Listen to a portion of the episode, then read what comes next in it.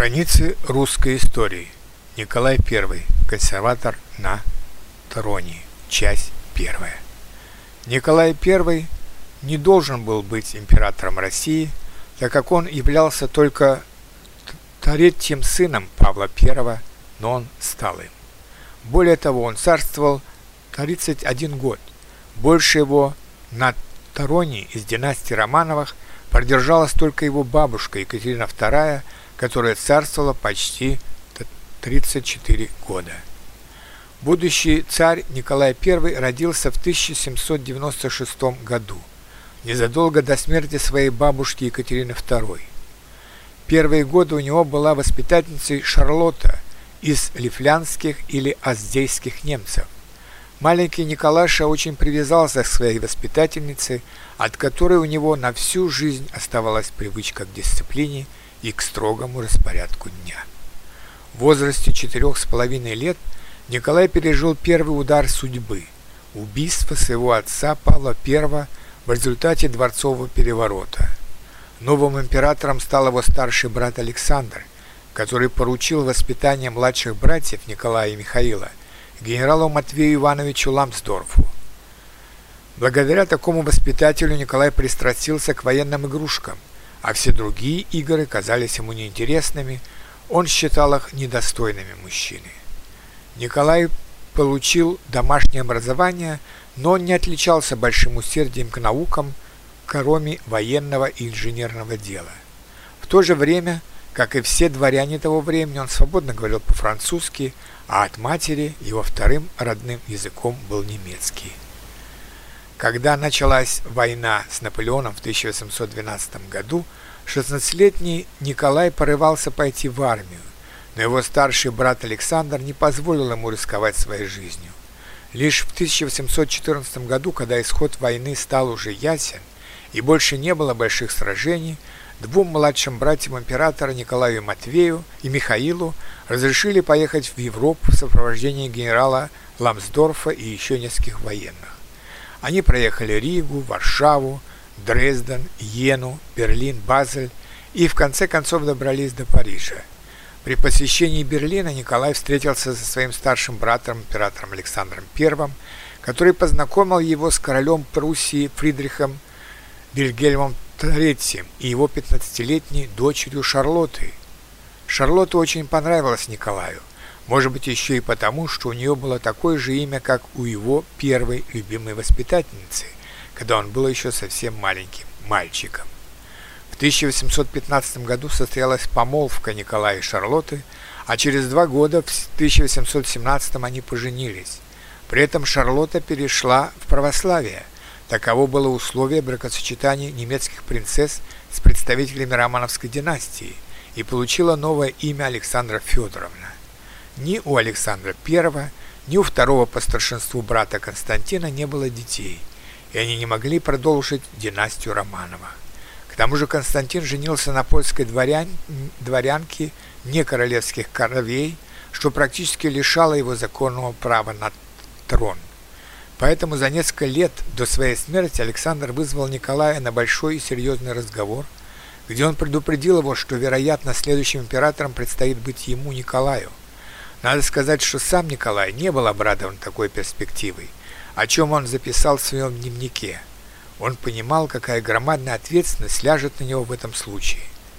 19 ноября 1825 года Александр I скоропостижно скончался в Таганроге, на юге России. Весть об этом дошла до Петербурга только 27 ноября.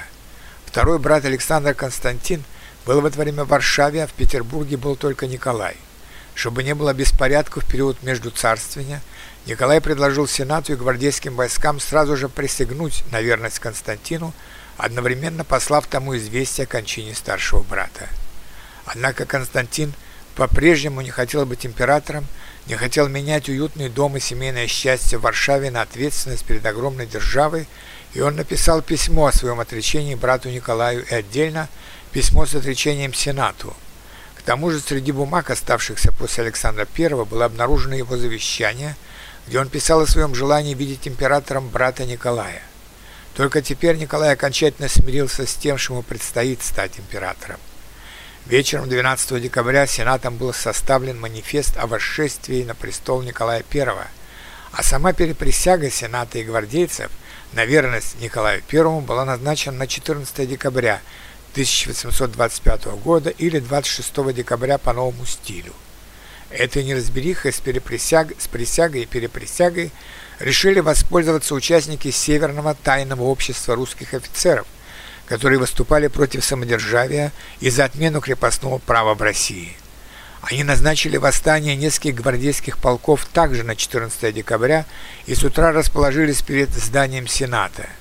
Они наивно полагали, что увидев их решимость, Николай сам не захочет быть императором и власть мирно перейдет к ним. С тех пор их стали называть декабристами. Несколько часов Николай I пытался уговорить восставших сложить оружие, но все переговоры закончились безрезультатно. Более того, один из переговорщиков, герой войны с Наполеоном генерал Милорадович, был убит декабристом Каховским. Тогда Николай, опасаясь распространения восстания на всю столицу, приказал верным ему войскам стрелять по восставшим. Таким образом, уже первый день царства Николая I оказался кровавым. Было убито несколько сот человек, причем не только из числа восставших, но и ни в чем не повинных горожан, просто пришедших понаблюдать за этими событиями. Однако нельзя сказать, что все царство Николая I было таким жестоким. При нем было даже меньше казней, чем при его бабушке Екатерине II или при его сыне царе-реформаторе Александре II. Даже после расследования восстания декабристов только пять человек-зачинщиков было казнено. Около ста сослано на каторгу в Сибирь, еще 170 человек было разжаловано и направлено солдатами в действующую армию на Кавказ.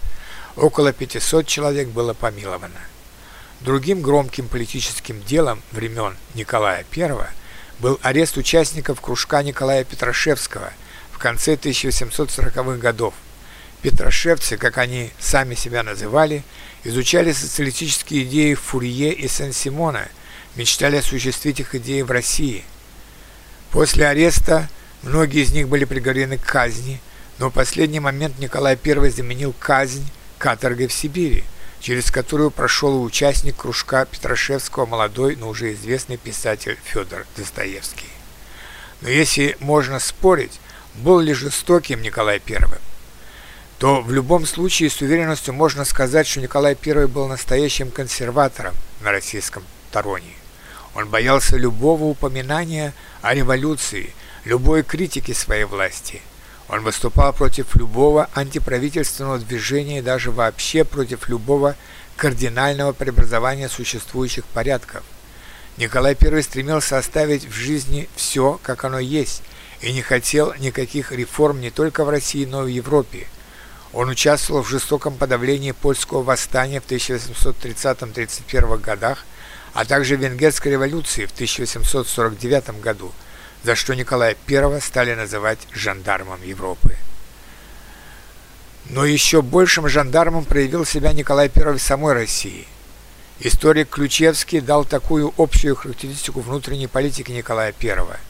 Николай поставил себе задачу ничего не переменять, не вводить ничего нового в основаниях, а только поддерживать существующий порядок, восполнять пробелы, чинить обнаружившиеся ветхости с помощью практического законодательства и все это делать без всякого участия общества, даже с подавлением общественной самостоятельности одними правительственными средствами.